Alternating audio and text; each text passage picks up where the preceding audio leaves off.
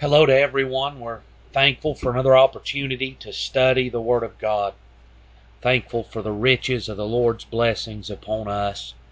Greatest of all, that He gave His Son that we could be reconciled to Him, and that He, through the Spirit and by the preaching of the gospel, called to us, and He did that individually, calling His church out of the world and into the marvelous light of the sons of God. We're thankful today to have part in the family, and we're certainly thankful for the family of God, those that He's redeemed and that He's changed. We're thankful to have part with such a wonderful family.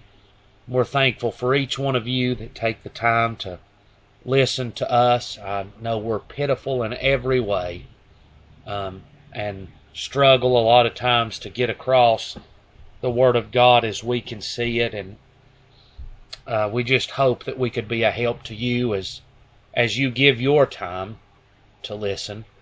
I hope that the word could be a help to you through the Spirit, and that's the only way we can be a benefit is through the Spirit and the Word of God. And we pray the Lord would help us to do so, and that He would strengthen you in your heart as well by the same Spirit. So we're looking at Elijah and Elisha. Um, we got down in 1 Kings chapter 18. Last time we seen Elijah and Obadiah meet, and we seen Obadiah give his testimony to Elijah, and um, Elijah sends him to Ahab to tell him that I'm going to meet him today. So Elijah and Ahab are going to meet. They're going to meet not on Ahab's terms. Ahab had sought for him for at least three and a half years. He sought the nations that were neighboring. he took oaths of the nations that Elijah wasn't there. He couldn't find him. Ahab could not find the Word of God on his own terms. But now the Word of God's ready to meet with him, and Ahab's going to meet with him. And I, would like to say this as well. This is the only place in the Scripture that I know of that we really see the man Obadiah. We get a little introduction to him, and what a testimony the man leaves on the pages of Scripture. A man in wicked times, a man in dark times, living under and the governor of a, a great and rebellious man's house, a king that was slaying the prophets of God. And yet here's a man that has the courage to hide these men and to feed them with bread and water, hide a hundred prophets of the Lord from Ahab and Jezebel, even while he's living there in the same house. The power of God is able to keep, to save, to provide for, and to preserve a people in the midst of wicked times. And that gives great hope to us today. I realize that the truth of God is being traded, it's being cashed down, it's being sold. Talking with a fella yesterday, and you know, you think about the churches that have fallen away, and certainly, even naturally speaking, many churches have fallen away. But when you buckle that down to spiritual, and how many churches still hold the true spiritual interpretation and doctrines straight out of the Word of God, not influenced by opinion, not influenced by traditions, but that that's true out of the Word of God, there are so very few. What a remnant that the true church of God and those that hold to the true gospel are. But God's able even in these days to keep and provide for and to save a church. And certainly we're thankful for that. If He was not, then my children wouldn't have any hope. And your children or your grandchildren, they wouldn't have any hope either. But our God is able. Where sin abounds, grace doth much more abound. And we're thankful for His mindfulness of us and His provision. So we saw Elijah and Ahab meet face to face for the first time in three and a half years. Now it's not rained. The last time Elijah and Ahab met, Elijah said it's not going to rain. God's going to shut the heavens up because of your sin, because of your rebellion, because of your hard heartedness and stiff neckedness to the Word of God. God's going to shut the heavens up and there'll not be rain or dew till I say so. And certainly that word had come true. Three and a half years with no rain and no dew, and what great destruction had come on the land. And you know, Ahab and Jezebel, they had tried many ways to bring rain back. They tried killing all the prophets of the Lord and getting rid of them out of the land. If we can get rid of the Word of God, then surely that'll take care of this problem.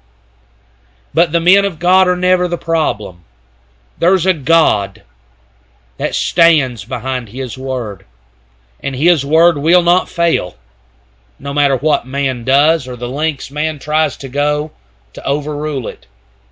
And no question, she had her prophets of Baal and of the groves, and no doubt they had prayed and sought after and cried after rain on behalf of Ahab and Jezebel, and that was to no avail. And it had went so long, three and a half years. Now there was no way you could say, well, this is just a drought. We had one of these ten years ago. It had never been like this, and it never has been like this on the earth since this time. That here's a country, a place, where there's been no rain whatsoever for three and a half years. Not even dew on the ground. So, without question, God proved that this was by His power and authority. And in the, the long duration, God proved that the prophets of Baal, the prophets of the groves, and all the lengths that Ahab and Jezebel were willing to go, that none of that was sufficient to bring rain. The only time that rain came was when God saw fit to send it. And so Elijah and Elisha meet, and Ahab says, Elijah? He doesn't say Elijah. He sees Elijah and says, Art thou he that troubleth Israel? Troubleth to roll water, to disturb, or to ag- afflict or agitate. Now, Elijah, you're the one that's caused this problem. Now, what about that's the way man does the Word of God today? Man is sinful. Man is rebellious. Man is unwilling to repent. Man does not want to hear of God or His strength. And when trouble comes upon man, even when just conviction of sin falls upon man's heart, then it's the man of God's fault. It's the Word of God's fault. It's never that I'm unwilling to come to the terms of the Word of God. It's not that I'm unwilling to humble down to God's Word. No, it's God's Word's fault. If we can get rid of that, then everything will be okay. We looked last time at many examples, all through the Scripture, where the Word of God and the men of God were hated because of the message that they had. They were called unpatriotic. They were weakening the hands of the army.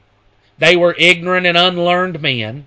Over and over and over again, the preachers and uh, prophets of the Word of God were despised by those round about them because the message they had did not agree with what they thought or what they believed, and the men of God suffered as a result of it. But that never changed the Word of God. It never changed the truth. And even when Eli- uh, Jeremiah said, I'm going to quit, there was no place of quitting God wouldn't allow that to be. But they were hated, they were despised. And friends, what a place to be in when you yourself consider the Word of God to be your enemy. The means that God provided to warn of sin, of eternal judgment and damnation in hell, and to reveal the plan of God through Jesus Christ to bring salvation, when that Word of God is your enemy, then salvation is out of the question.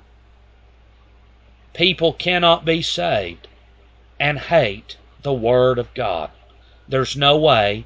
It's impossible. Those that are saved, they are begotten by the Word of God. So we now look at verse 18.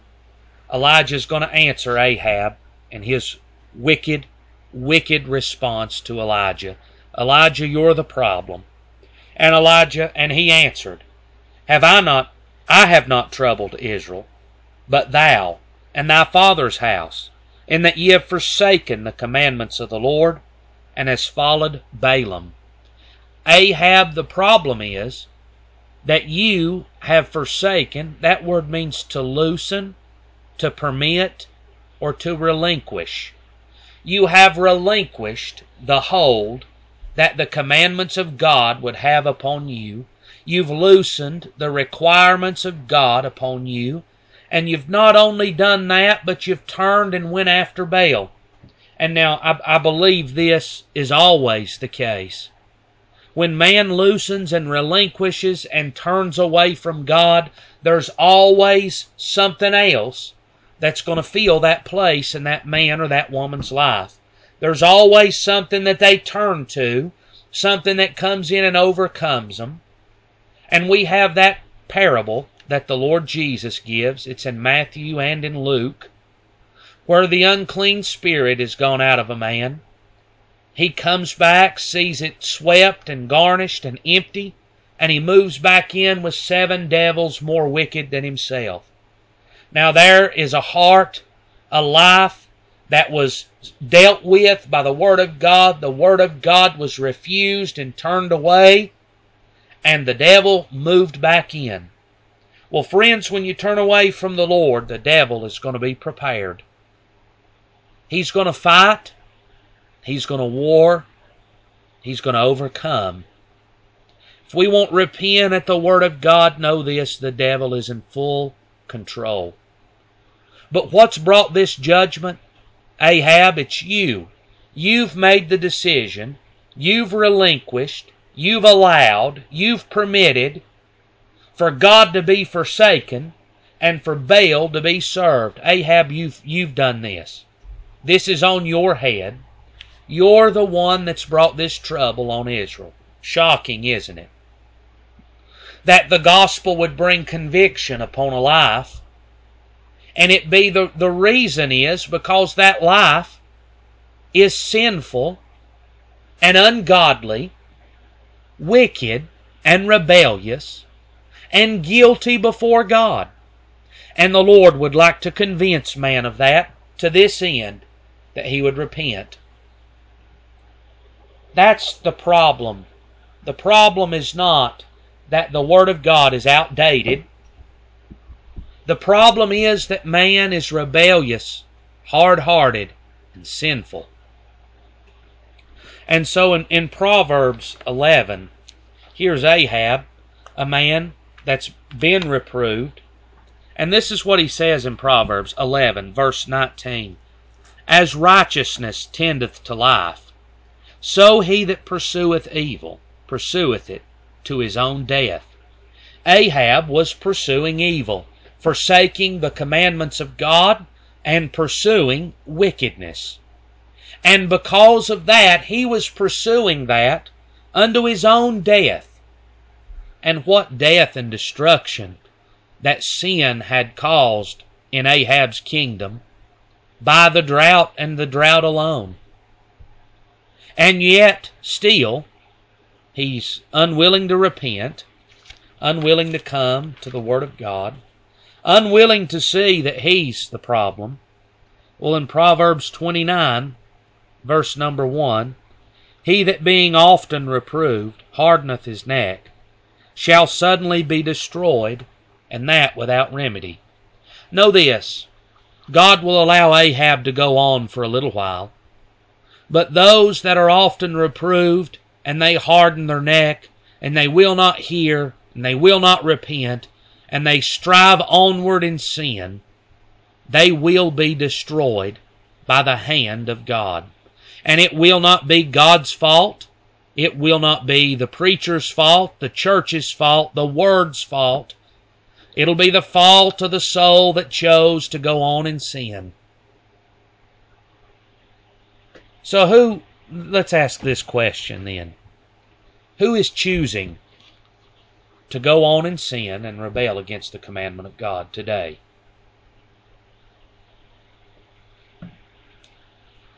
The truth is, the whole world, all of mankind, is choosing to rebel against the commandment of God, to loosen the requirements of God on their life, and to go after and serve Baal.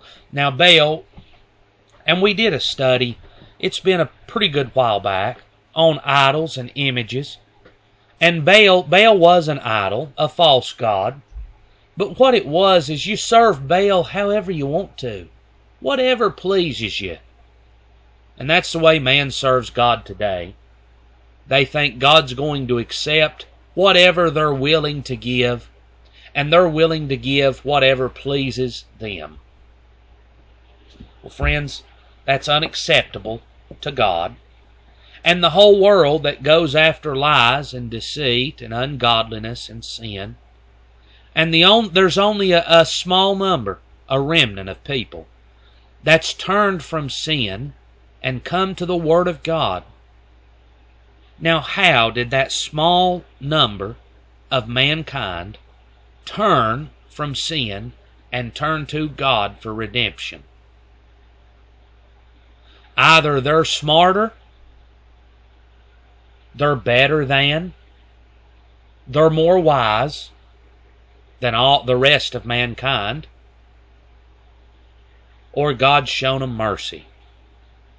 And as we read of Noah, the whole world was intent, every imagination and thought was continually evil, and yet Noah found grace in the sight of the Lord.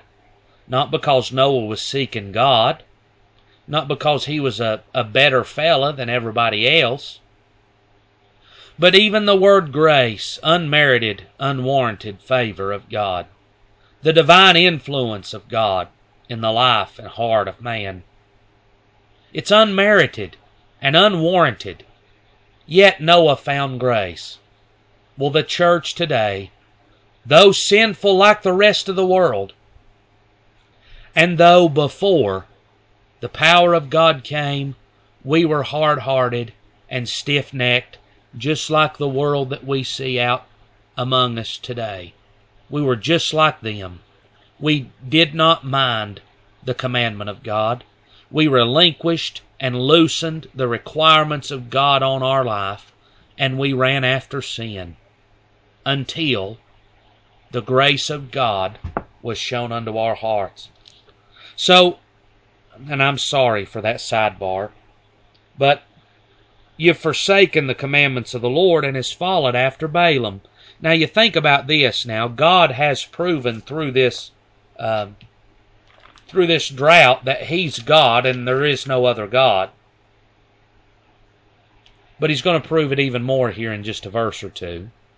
But in Jeremiah chapter two, verse thirteen, for my people have committed two evils. They've forsaken me the fountain of living water, and hewn them out cisterns, broken cisterns, that can hold no water.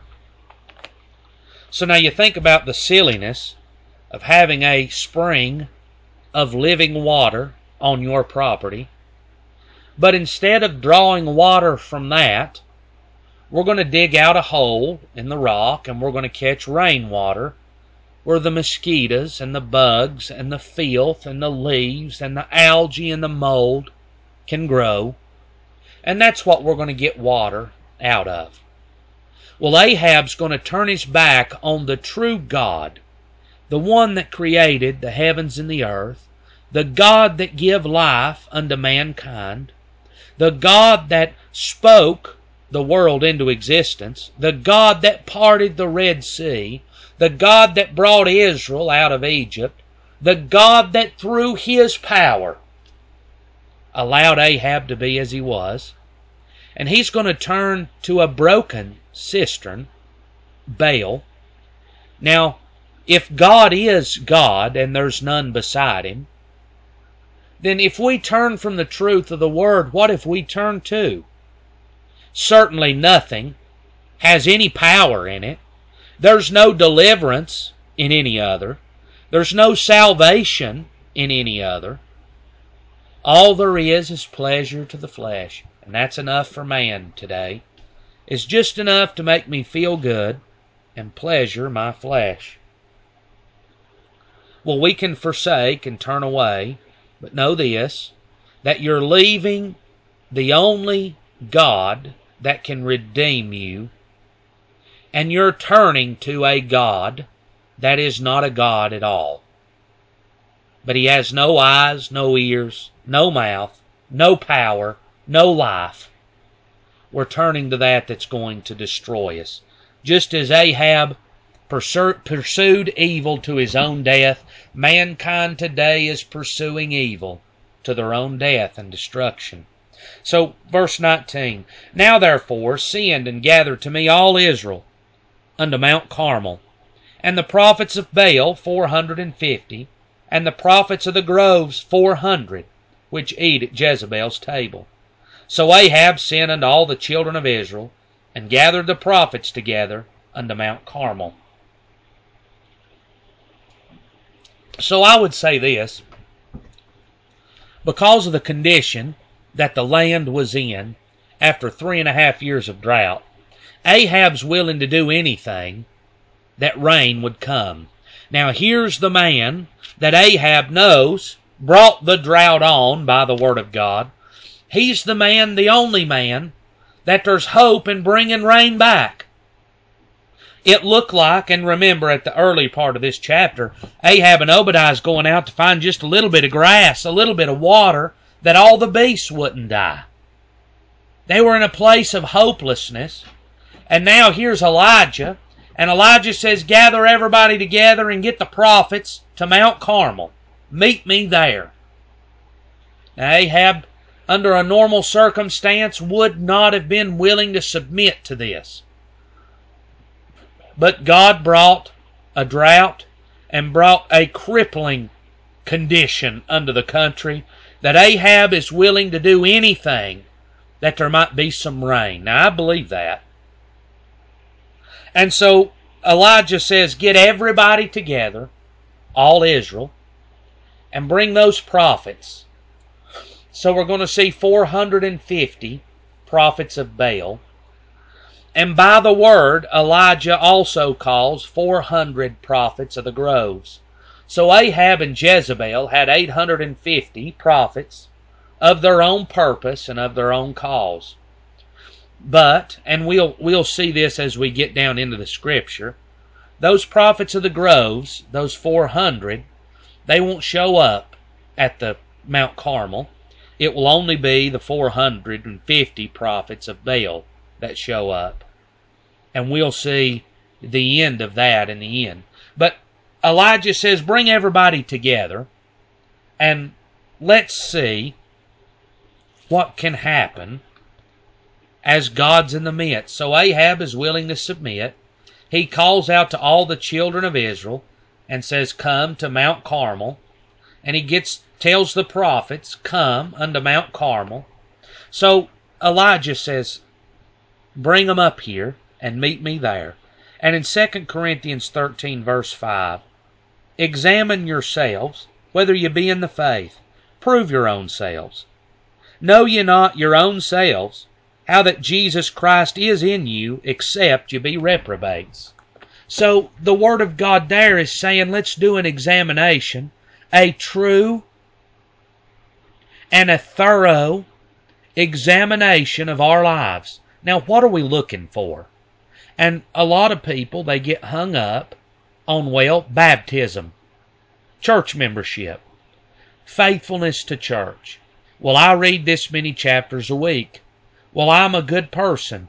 And they've got a list of all these natural things that they think in examination uh, proves that they're saved and born again. But now in this verse, examine whether you be in the faith and prove your own selves. Now let's let's have a true examination. Let's get down to the bottom of it and let's discover the truth. Let's prove it. Know ye not how that Jesus Christ is in you, except you be reprobate. So that's what the examination is for, whether or not the power of God in the Spirit dwelleth within our heart or not. All of the works of man are nothing and worthless and useless. We're looking for the power of God. So what's Elijah going to do? Well, we're going to bring all these people together. We're going to have a contest. We're going to prove who's truly God. Now, wouldn't it be a benefit that if I'm in a place that I'm unsure, that I don't know, that uh, that I'm questioning, wouldn't it be a good idea for me to examine my own self thoroughly by the Word of God to see whether I'm in the faith or not, to see whether the Spirit of God is in me or not, to try to see that I might be saved in truth and not be following after a lie. That's not an unreasonable thought. But boy, that's man is most unwilling to reason with the Word of God and to examine their own self and see whether they're in the faith. But what a benefit it would be to know the truth that something could be done about it. He says in Galatians chapter 6, verse number 4 But let every man prove his own work, and then shall he have rejoicing in himself alone and not in another. So the Word of God says, prove your own work. To test, to scrutinize, that's what that word prove means. Let's see whether what we have is indeed the real thing. Let's see that the salvation we claim is indeed salvation from God. Elijah's getting the prophets together and he says, let's see whether the God that they serve and the word that they give, whether that's true or God. There, neither, it can't be both. Do you see that? The prophets of Baal can't be correct and Elijah be correct. It's only one or the other. Why don't we prove and see who's right? And that's what Elijah's going to do. Well, between the Word of God and me, if I'm not in agreement with the Word of God, then we're both not correct. There's only one truth. There's many lies, but there's only one truth, and that's true for everything. You ask me what I did yesterday, I could give an infinite number of answers of things that I did yesterday that would be a lie, but there's only one answer that I can give to that question that is indeed the truth. There's only one truth. So both aren't correct. Why don't we prove what's right?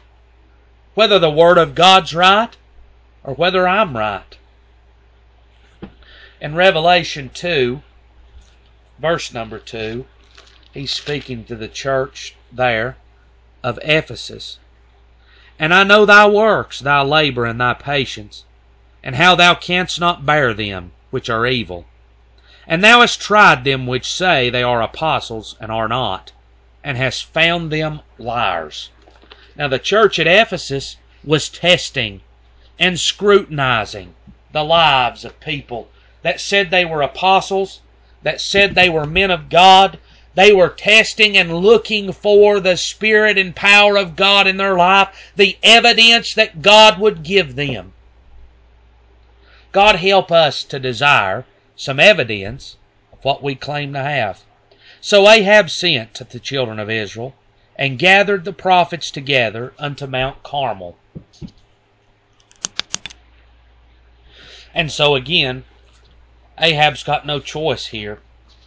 Everything's going to die if something doesn't happen, and Elijah's the only hope there is of something happening. So he obeys what Elijah says, he calls all the people of Israel together, and he calls the prophets together. So in verse 21, And Elijah came unto all the people, and said, How long halt ye between two opinions? If the Lord be God, follow him. But if Baal, then follow him.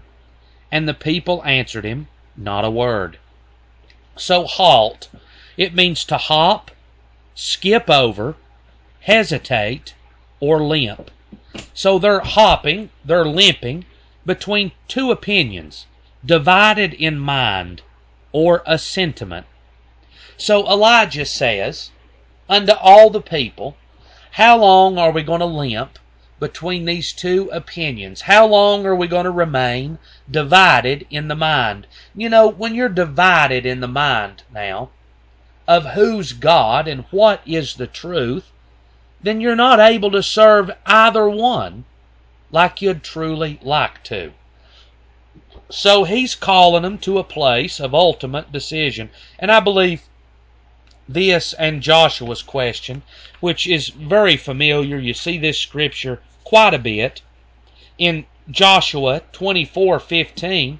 If it seem evil unto you to serve the Lord, choose you this day whom you will serve, whether the gods which your father served that were on the other side of the flood, or the gods of the Amorites in whose land you dwell.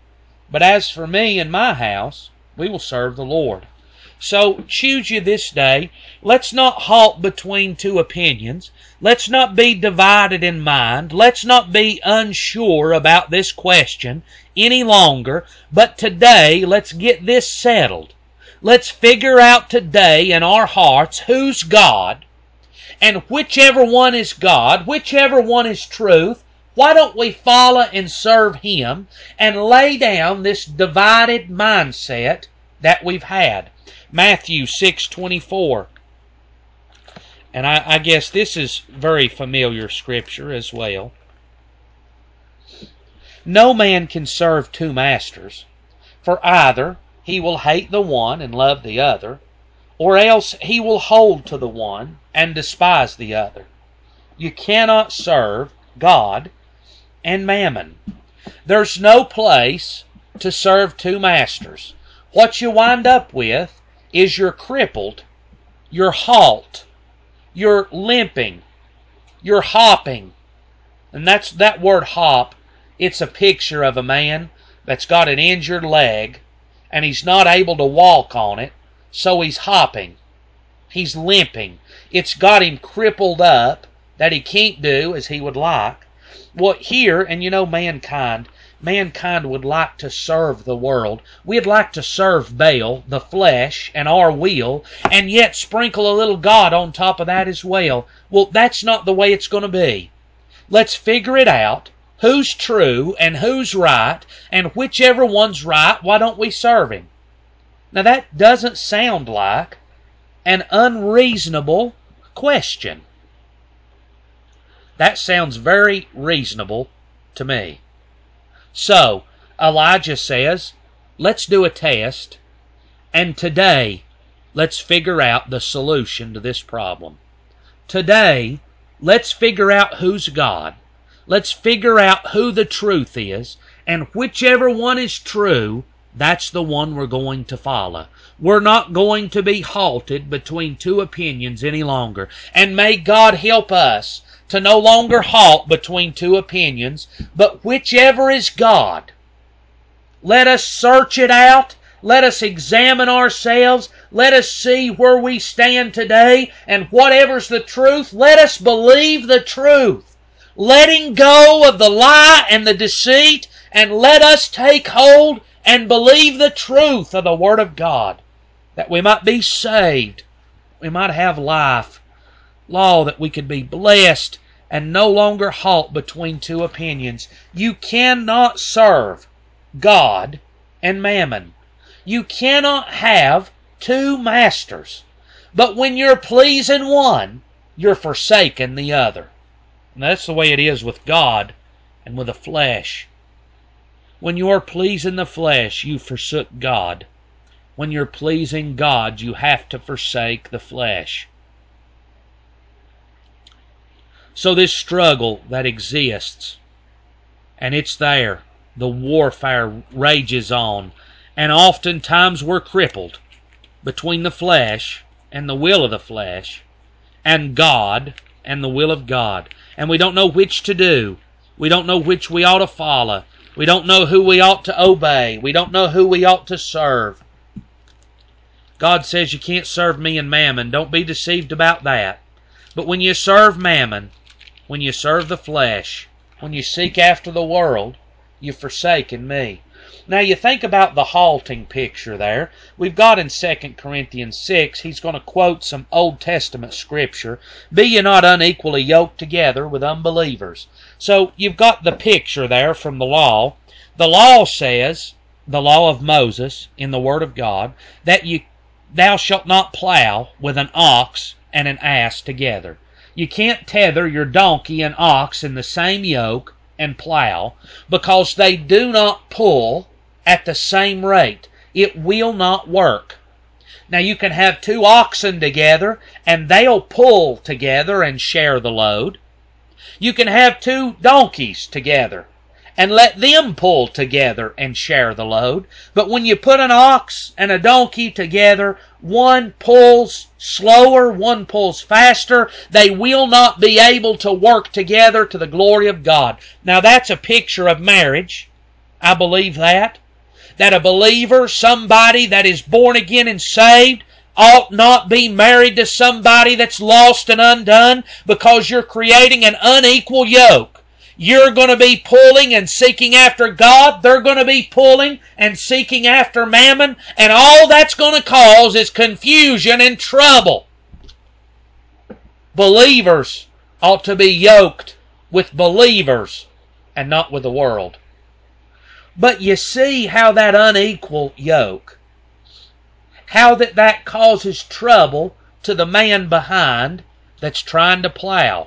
You'll never get a straight line with an unequal yoke.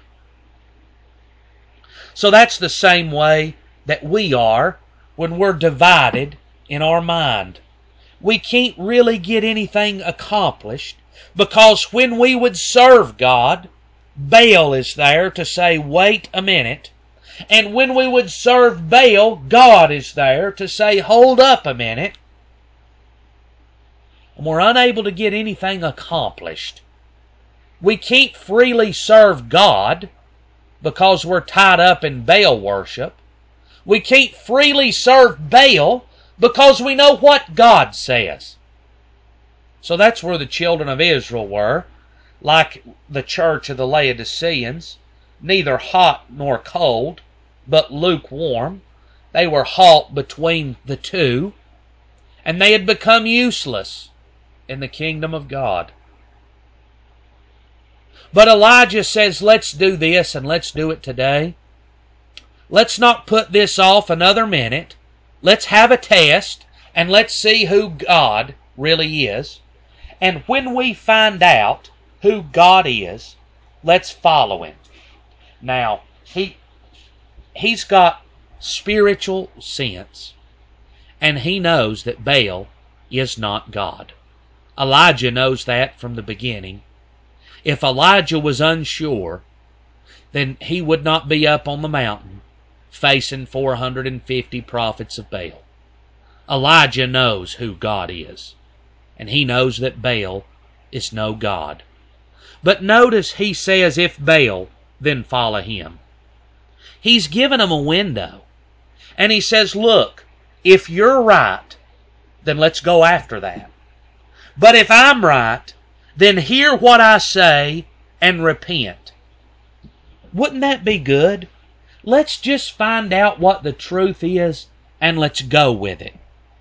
Let's not halt any longer Let's figure out the truth and go with it. But now to figure out the truth, you got to cut away tradition, you got to cut away thoughts, and let's dig in the Word of God for what the Word of God says.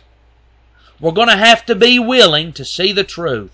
Let's come to the truth and let's follow that which is right. Don't be halt any longer. And they answered him, Not a word. How do you answer that? See, see how halt they are? They don't even agree to what Elijah says here. There's no answer, there's no response. And often that's the way it is under the Word of God. The Word of God comes, and there's no response to the Word of God. Well, the Word's doing its job then. Because in Romans chapter 3, verse 19, the law came that every mouth may be stopped and the whole world become guilty before God. When God's Word speaks, it brings and emits silence from the mouths of man. How could you not agree with what Elijah says here? I mean, even even if you're overcome by Baal worship, if you're one of the prophets of Baal, if you truly believe that you're right, and I I have no reason to doubt that these prophets of Baal were convinced in their hearts that Baal was God. Even if that's the state, then wouldn't you agree to this? Why, yeah, we're going to prove this man Elijah wrong. But you got to agree to the whole terms. You can come, come to the house of God, come and hear the gospel. But now, if the Word of God backs up what I say, the Word of God backs up what the preacher says. In truth, now, Paul says we don't handle the Word of God deceitfully. I'm not taking it and twisting it into a message that benefits me, that benefits my tradition, that benefits what I think, that benefits what people that I know have believed in the past. No, none of that. Let's get down to what the Bible says. Let's get settled on it and let's believe it. If the Bible says it the way you think, then let's go with it. But if not, then let's go with the truth. That ought to be a prospect, an agreement that the whole world could come to. Let's just come to the truth. Believe the gospel. Not be halt between two opinions any longer. I think we'll stop there. Thankful for the study of the Word of God. I apologize. Felt like we rambled a lot in the beginning. It took us a long time to really get anywhere, and I'm sorry for that. But I hope the Word of God could be a help to you. Next week, we'll pick up right here uh, Elijah and the prophets on the mountain. Hope you have a wonderful week, blessed in the Lord. We love you.